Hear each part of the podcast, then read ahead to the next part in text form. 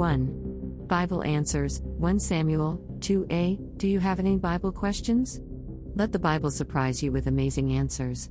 Below are some answers to the Bible questions frequently asked. 2. What happened to the Amalekites? A. 1 Samuel 15:7-8, 20. Saul completely destroyed the Amalekites. B. 1 Samuel 27:8-9. David completely destroyed the Amalekites.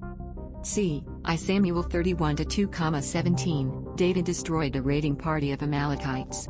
Only 400 men escaped. D. 1 Chronicles 4:42-43. The Simeonites killed all the Amalekites. E. Let's take a look at each of the passages, one at a time. I. Then Saul attacked the Amalekites all the way from Havilah to Shur, to the east of Egypt. He took Agag, king of the Amalekites, alive, and all his people he totally destroyed with the sword. But I did obey the Lord, Saul said. I went on the mission the Lord assigned me.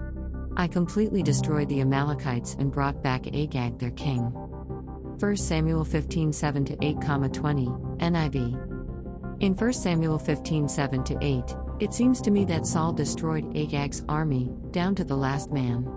However, there is no claim being made by this verse that every living Amalekite was killed, just the ones in Agag's army.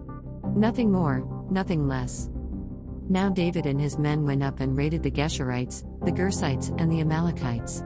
From ancient times these peoples had lived in the land extending to Shur in Egypt. Whenever David attacked an area, he did not leave a man or woman alive, but took sheep and cattle, donkeys and camels, and clothes. Then he returned to Akish. 1 Samuel 27:8-9, NIV. In this passage it seems clear that whenever David attacked an area, he did not leave a man or woman alive. It seems clear that he would have destroyed all of the Amalekites in the area that he attacked. That's what the verse says, it says area. And that would have pertained to every Amalekite in that area. Nothing more, nothing less. If there were Amalekites in other areas outside of Israel, for example, then this verse would be making no claim in regards to them. David and his men reached Ziklag on the third day. Now the Amalekites had raided the Negev and Ziklag. They had attacked Ziklag and burned it, and had taken captive the women and all who were in it, both young and old. They killed none of them, but carried them off as they went on their way. David fought them from dusk until the evening of the next day, and none of them got away, except 400 young men who rode off on camels and fled. 1 Samuel 31:2-17, NIV.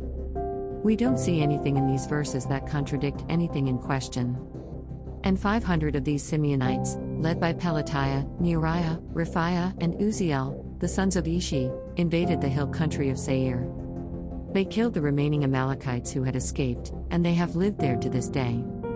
1 Chronicles 4:42-43, NIV. Our answer here is the same as it is in previous passages, that these verses are talking about Amalekites in a particular area. Look at 1 Chronicles 4:43, for example. There it talks about how they have lived there to this day.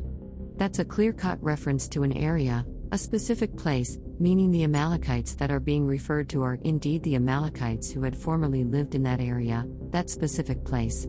There is no contradiction in any of these verses, and none of them contradict any of the others.